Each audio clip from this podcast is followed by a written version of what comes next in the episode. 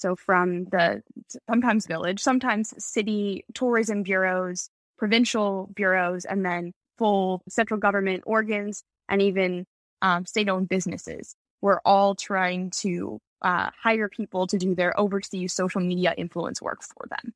The breadth of how large of a business model this is, it shows that everybody really cares very much about how they're appearing on Western social media, and very few of them have the skill set to do that.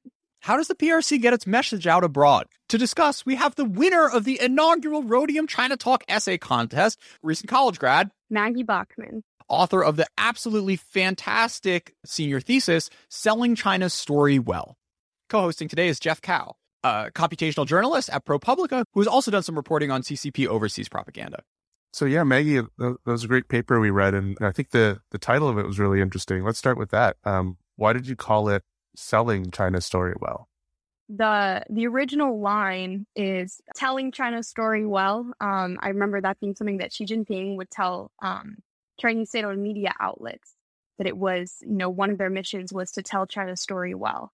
And my title is a bit of a riff off of that. It's talking more about how increasingly China and Chinese government organs are paying private marketing firms, internet firms, and even their own state owned media companies um, to advertise for China, basically packaging and selling China like a product and trying to tell China's story as if it is a product they're trying to market to the outside world. That's great, and and that's that's a little different from you know what we see uh, or what we consider to be influence operations from countries like Russia and Iran, right? How's it different? Yeah, it's absolutely like pretty different. And I think that's one of the reasons that Chinese uh, influence operations haven't gotten a ton of attention in the past, or I think another big flaw with the way that we've looked at them in the past is that we would default back to one or two examples that we know about. And then we try to make big claims about how China's influencing, you know, Western social media everywhere we go and things like that. Um, I think a lot of times we lack the data to make those claims. A lot, and I think a lot of the issues that we're looking for, the same types of operations that we've seen coming out of Russia and Iran. And while Russia and Iran are trying to prey on social divisions in a way, um, trying to undermine the Western society or the Western governance system or whatever using our social media. China is really not trying to do that. China is really focused on how the West sees China and trying to shape China's image abroad, um, rather than trying to change the way that you know Americans or Westerners feel about their own country. Um, it's much more of a positive messaging campaign aimed at shaping the way that we view China. I, I think the first question that comes to mind is, you know, what's wrong with a country trying to promote itself um, on the world stage, right? We see, you know, Middle Eastern countries uh, sponsoring soccer teams and things like that. Um, we got the voice of America. Sure. Know. A lot of the things that I'm studying and flagging, things that come under like the propaganda umbrella broadly, are the same kinds of things that American cities engage in all the time. You'll get tourism ads for different American cities all the time. Um, I think trying to look at the ways that China does that a little differently. Um, by and large, I don't know if it's, you know, necessarily a, a huge problem that China is trying to shape its image abroad, but it is something to be aware of a lot of times because in shaping its story, it tries to hide a lot of the parts that would receive criticism from the outside. I think one of the things that comes to mind the most is the ways that they um, shape advertising, tourism advertising, economic development advertising around Xinjiang there are all of these, you know, video campaigns and advertising campaigns by state-owned media outlets on Western social media about the happy Uyghurs and, you know, how, how Muslims are being trained so that they can, you know, really provide for their families or so that they are able to really live harmonious, happy lives. And we know that that is not the case for a lot of people, there is forced labor happening in Xinjiang in a lot of the ways that China is using tourism advertising um, things that are permitted on Facebook according to its um, advertising regulations to shape the ways that um, we view regions like Xinjiang and China's governance there. So I'd like to take a step back, Maggie. Um, you know, I did my own sort of like version of this during the pandemic, um, which was just downloading like all the Twitter bots that Twitter had gathered and said, oh, these are like Chinese state affiliated. You did such a better job than I did uh, as a 21 year old uh, looking into this question. Um, I would love to hear you talk about your research process, how you you know, thought about um, gathering materials um, what were the where were some of the more interesting places that you uncovered and the documents that um, you were able to to weave together to tell this broader story of how China um, how China tries to project itself in, in Western media? First, I think that is that is too kind, and I will say I actually started by playing with Twitter data. I think the Twitter data was such a cool discovery when it first, you know, when they first released it, and it's available to play with um, and download from their data sets, which is available online. That's great, but I think one of the things that struck me was that it was definitely starting with whatever was the most observable, the most egregious. You know, if it if it's egregious enough to be raising the the raising the red flags for um, social media companies, there's got to be more low level stuff out there that isn't getting flagged. And we especially know that they're not all that sensitive or great about pulling down um, disinformation. It's way harder to spot when it's coming in regions or languages that they're not experts in um, and don't tend to have the same expertise. So actually, I will say that the data set that I that I discovered, so I was working with government public procurement documents. Um, and that actually came about because of an article I read by by Jeff. Um, so I remember him flagging in a ProPublica piece that was published well, about two years, almost two years ago at this point, I guess, that he had found that a, that OneSight, which is one of the companies that was running Twitter like Twitter accounts that were active in Hong Kong, that company had previously made a deal or had, had been hired contracted by the China News Service. He linked to a public procurement document that showed this. And I was really interested in that idea. I was like, wow, this is out in the open. This is crazy. I wonder if there are more. Turns out there are more. And I ended up finding actually the research process was a bit of a hassle. Chinese government web pages don't like it when foreign IP addresses try to scrape their websites. So I ended up having to use workarounds like um, public procurement aggregators that would take local, uh, regional, provincial, you know, every level of um, government contra- uh, government procurement contracts and uh, make them all publicly available if you register for an account. So I ended up scraping one of these aggregators and I ended up with a lot more contracts available for a longer period of time you know, listeners might not be very familiar with sort of the tender uh, process in China and, and, sort of how these contracts come about and, and are published online. Can you talk a little bit about that? So, the Chinese government, um, partly because it would like to be added to an international uh, government public procurement a trade agreement, basically, has been working on making its uh, deals with private companies much more transparent. So, as in the US, but I didn't even know this before I did this kind of research, um, government organs who would like to buy services of any kind, ranging from like buying new desks for a government office to turns out buying uh, services where someone will manage their Facebook page for a year. They will put out uh, calls for bids, basically, um, and then they'll give a time frame where interested and uh, qualified companies can apply and submit submit proposals. Um, then they will choose a winner. There's also an option for single source procurement where they will have identified who they would like to work with beforehand. And because they're such a standout, cannot be beaten in price or just like have skills that no one else has, they'll be picked without even having to compete. Um, and actually, that happens quite frequently um, for overseas social media work. They have a couple preferred contractors that they will give uh, preferential treatment to. Great. So, so how many uh, how many contracts did you find? You know, what was the what was the time period? What did that look like yeah. overall to begin with? And and, and Maggie, uh, after looking under the hood, I'm curious whether you think this is a good business to be in. Definitely a good business to be in. Um, the market is definitely expanding, and there are more and more companies that are winning bids every year, and more and more bids coming out from all over the country. So I scraped using an aggregator called Bid Center, and I scraped starting in 2013 so that was the old, the first time that I found it. The, the, the timeline actually goes back to 2007. But the first government contract that I found that was um, looking for the keyword search that I was using was Haiwai Shejiao Meiti, which is overseas social media. The first contract that w- that involved that term came in 2013, and I started with that with that one and went all the way through to the end of 2020. So I ended up with 554 separate contracts. Um, and those are those are not all final result contracts. Some of those were call for bids, some of those were single source procurement announcements, and some of those were like, here are the results. sometimes they had to call for bids twice or three times because no qualified suppliers were applying. It's a pretty interesting collection of documents with varying levels of detail. What did you find at a high level? So there are, I think one of the most interesting things I found was this is not really happening in one place or at one level of government. We're finding that in like every province, at every level, so from the like village, you know, the sometimes village, sometimes city tourism bureaus, provincial bureaus, and then national full uh, central government organs, and even um, state owned businesses. We're all trying to uh, hire people to do their overseas social media influence work for them. And I think the breadth of like how how large of a business model this is, how widespread it is, and kind of there were airlines who wanted to pay for these services. There were tourism bureaus, there were cultural bureaus, there were propaganda bureaus.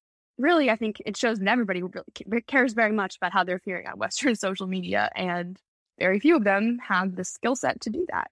It's kind of weird, though isn't it? I mean, it's just like, what does this town really need? Like, are they really going to get Western tourists to be lured in through Twitter? Do you have any sense, Maggie, of like the underlying bureaucratic logic of like doing this just because like it makes you look cool and serious and international? A lot of it has to do with economic development. While I'm phrasing it as tourism advertising, and often it's coming from the tourism bureaus, and often the tourism bureaus and economic development bureaus are kind of intertwined they're not just advertising like it's pretty, we have nice hotels and you'll have a nice vacation here. They're advertising like cultural diversity, good governance, stable location, harmonious society. They use kind of the same key terms over and over again, and they go far beyond what you'd really need if you were looking for a vacation. They're trying to shape this idea of what this town is, what it means to be, you know, a town in this region of China, what it means to be a town in China, and what kind of what China looks like as a whole.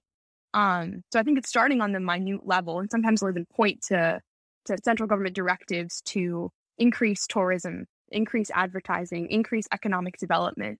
This is how they're doing it. They're shaping their image, making them seem, themselves seem more desirable.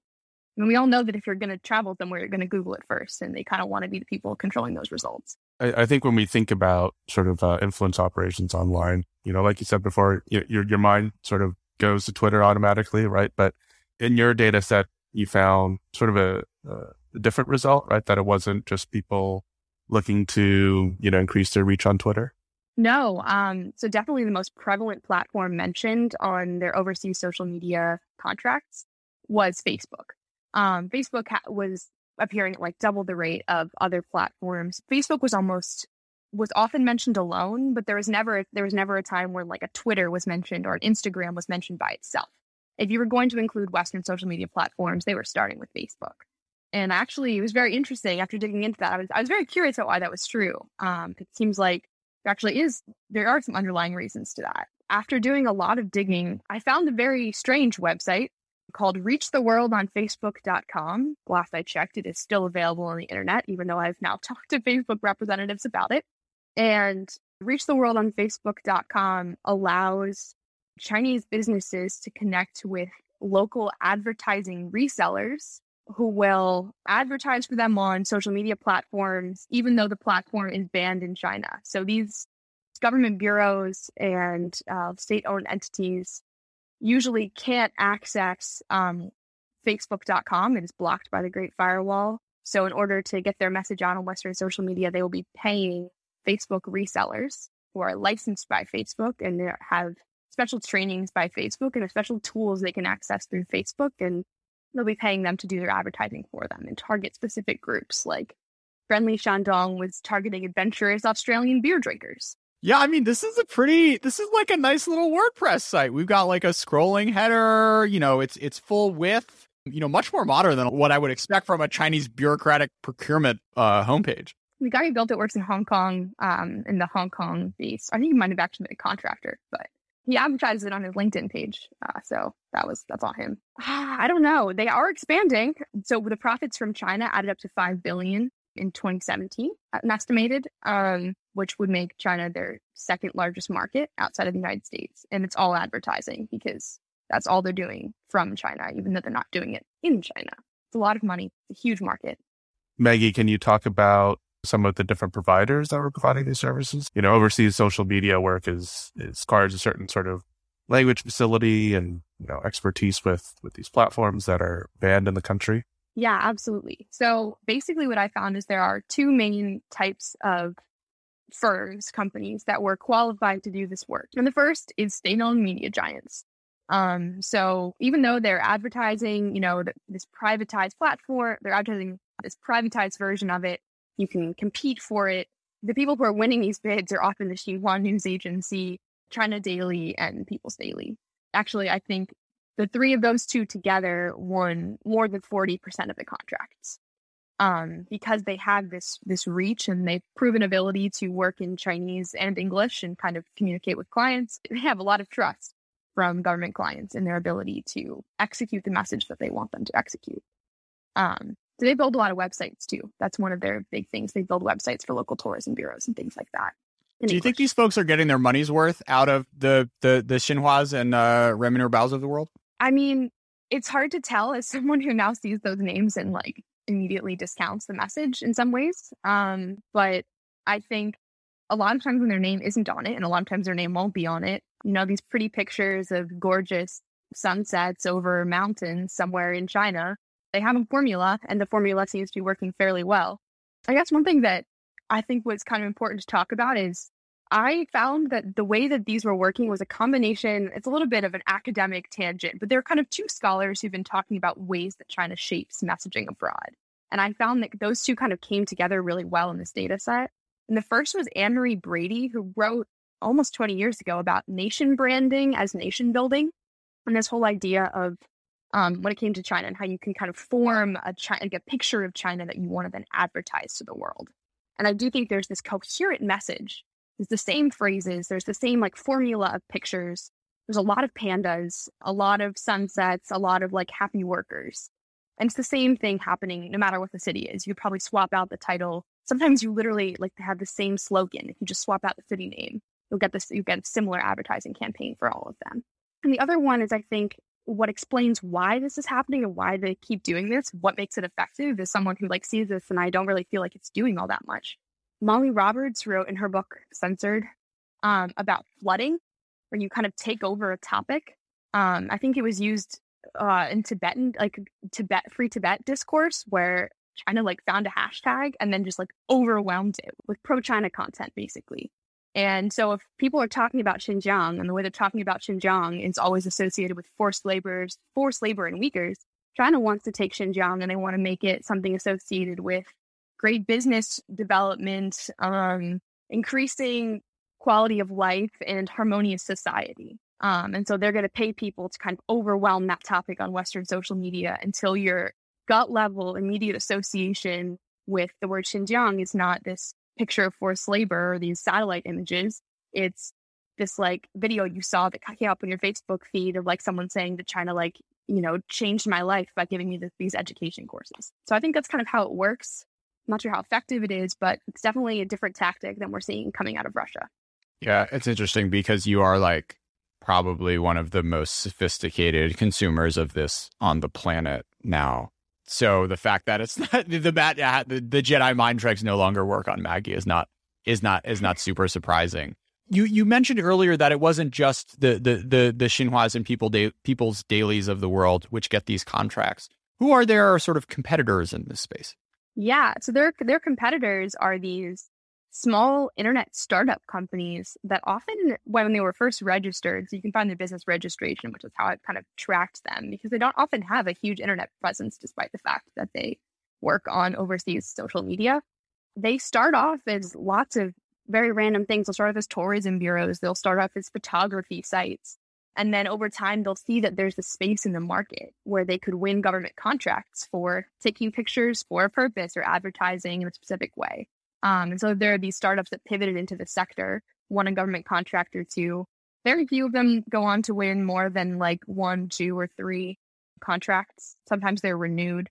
So I'm not sure how successful they are in like really becoming influential startups, but I guess they're probably undercutting some of their competitors and they can do basic English language, like access Western social media and do the job of regularly posting and regularly bringing in views, whether those are real or artificial. There's something about, you know, Western social media that makes it sort of susceptible, right? In, in a way, because, uh, if you have a message, you have money, you can get your message across. So, um, you know, you talk a little bit about sort of the information infrastructure in the U.S. and, and, how they target it. Can you, can you unpack that a little bit? I think this is where our system of, of tech regulation gets much more complicated. A lot of what what I was finding and what we're kind of talking about is not overtly hostile, malign, or in many cases false. Talking about China's economic development is not fake news. It's not going to be flagged by Twitter like we're seeing increasingly, you know, coronavirus misinformation being flagged.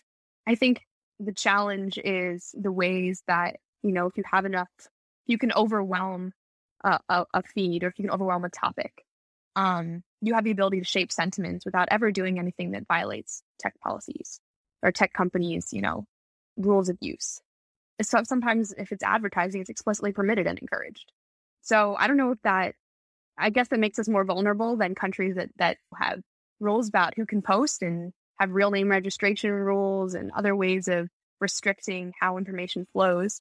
But in a system of free information flow, the more the more you pay, the more information you have to put out there, the more more influence you have. If you don't like ads and want to support the show, click the Patreon link in the show notes and subscribe for an ad-free feed. There were sort of other services that were being offered as well. Things that might look pretty familiar to someone who works in sort of social media marketing. Things like identifying key influencers and, and paying them or, you know, scraping public social media data and monitoring public opinion. Companies do that sort of thing all the time, right? You know, how is it different uh, in this context? Monitoring overseas um, social media platforms for public opinion and things like that. I can't say that I necessarily found that to be particularly, you know, malign indicator of malign behavior. We try to do the same all the time, trying to figure out, you know, what's trending on Weibo these days. What are the topics that are happening? What are the topics that are, you know, really up the moment? Um, I do think the things that to me were more interesting were the were the purchasing of Western influencers. Um, so one of my favorite examples that I kind of dug into was this very nondescript social media company. It won multiple contracts, which is why I found it interesting, called the Shenzhen Yishan like cultural media company or something like that. It was very generic name. Does not have a website. Like only reason you know it's active is they've moved, you know, offices in the last year. But it turns out they have an American they have an American branch that is much more public facing it has gone through multiple iterations, gone through multiple names, and most recently it's called itself the March Lion Agency. And they have recruited a number of influencers, um, not super, not like the most famous influencers, people who have significant followings who are probably more susceptible to um, good pay and want to enter the or willing to enter the Chinese market as well. So they are they brought a number of Western influencers onto Sina Weibo, set them up with profiles, unlike many Westerners who tried to break in, they were very successful within almost less than a year. They pretty much only follow each other, and they've made this network of Westerners on on Sina Weibo, but also you know they have clearly have ties to this company who has hired them to do influence work. They're famous on Instagram. They're making videos on YouTube. They're in fields like one guy into clay polymers. Mishti Rahman is a Muslim, I think, influencer. There's a couple grunge makeup influencers. So really runs the gamut. Yeah, it, it's interesting because like generally when people think of like Westerners in the pocket of the CCP, it's like those folks making videos on YouTube talking about how how Xinjiang is amazing and like that's their whole channel, right? But what I found so interesting about about this finding was that you know it's not only that. Uh, it's not not only those folks who are like just like explicitly pro CCP content that that are in this big web of influence campaigns.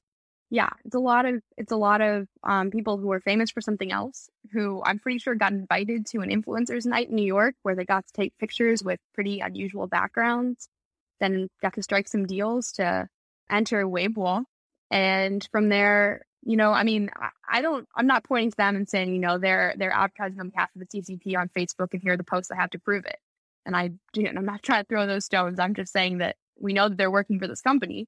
Um, they're an influencer hired by and represented by this company that does social media work on Western platforms for the Chinese government. You said earlier in the conversation that you've been in touch with Facebook in particular on this. How do you think they're they're managing it? And you know, if you were or- oversight board czar for the day, Um, what uh, what would you potentially do differently? I guess taking a step back, um, I will say there have been a range of responses, and some of them have been better than others.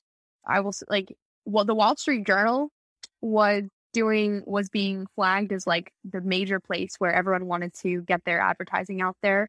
They were paying people to make make those connections with the Wall Street Journal and get these inserts printed in the Wall Street Journal that looked like I think this was actually, you know, they they got in trouble for this. People yelled at them for this because they were publishing things that looked like they were news articles, but they were completely paid for by foreign news sources. I think which which for the record, like I am shocked by and it's been going on for decades and it kept going on even after all the journalists got kicked out of Beijing, which is just sort of incredible to me. I mean, Jeff, you're deeper in this. Yeah. I don't think ProPublica has any paid um, uh, Chinese government inserts, but like, no, what was no, going on here for so long?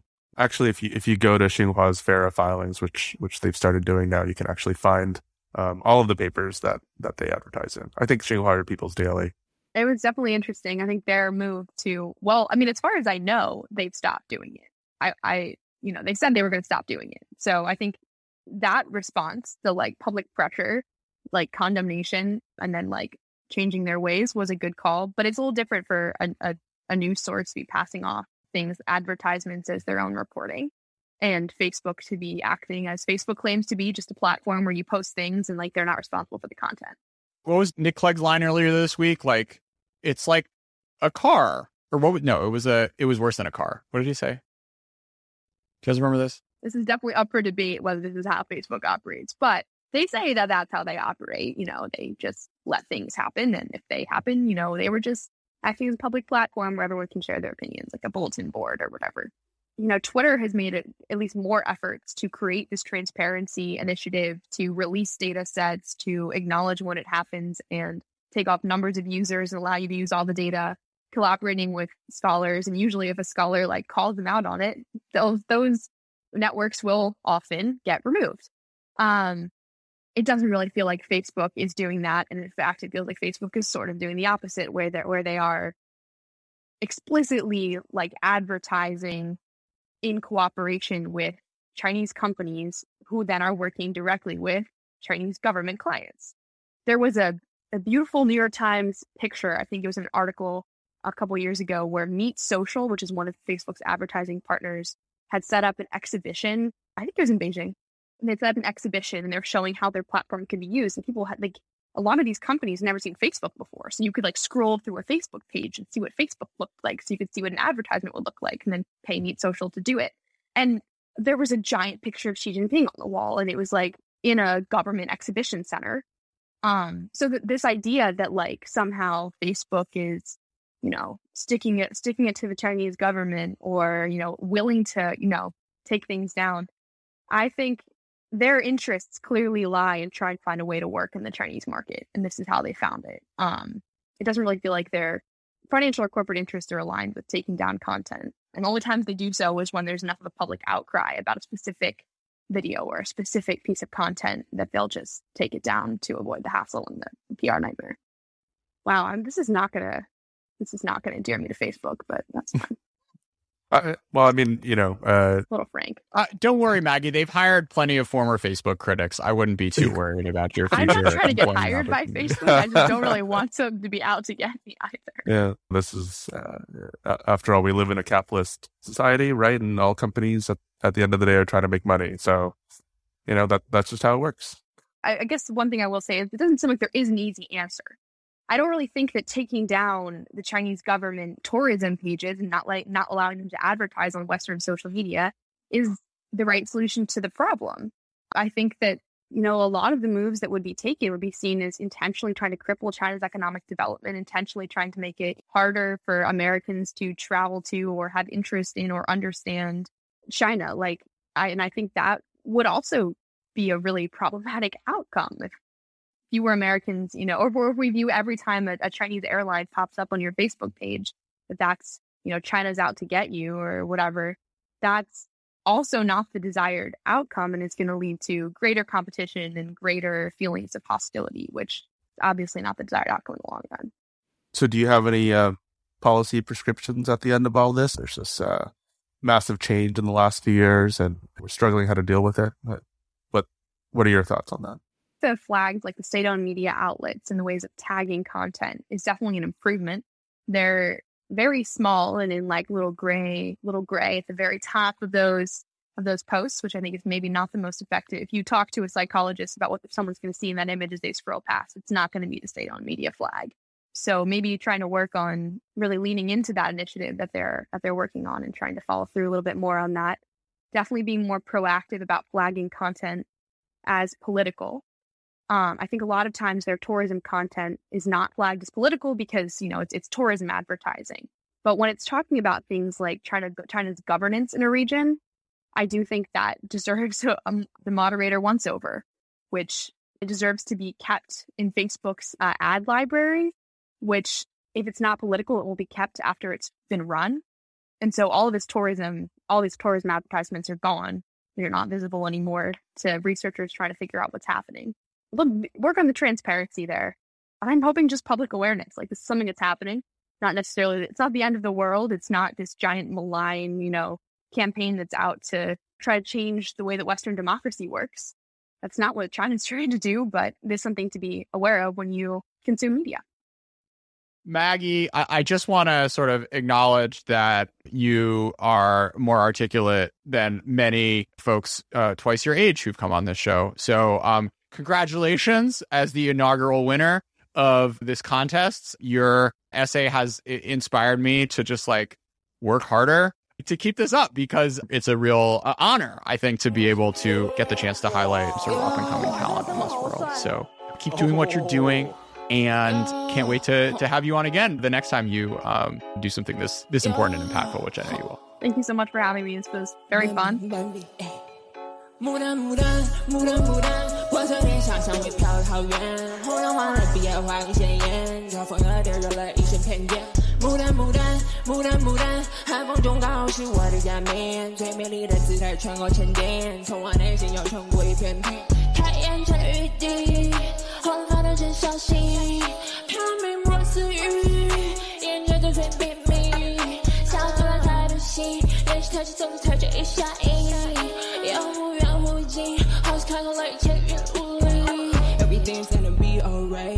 想扣的还是两三下。当年总是为了苦你赶来，到了终点我是火，他们是柴，总在心中木兰盛开，小心后等着他到来，想象和鬼的我都爱，花朵一样把我装出外。牡丹牡丹牡丹牡丹，我在天上香味飘得好远，红灯黄的毕业花很鲜艳，招风惹就惹了一身偏见。是我的想念，最美丽的姿态晨光沉淀，痛我内心又冲过一片片。牡丹牡丹，哈，牡丹牡丹，哎，牡丹牡丹，哇，Bambi Bambi，哈。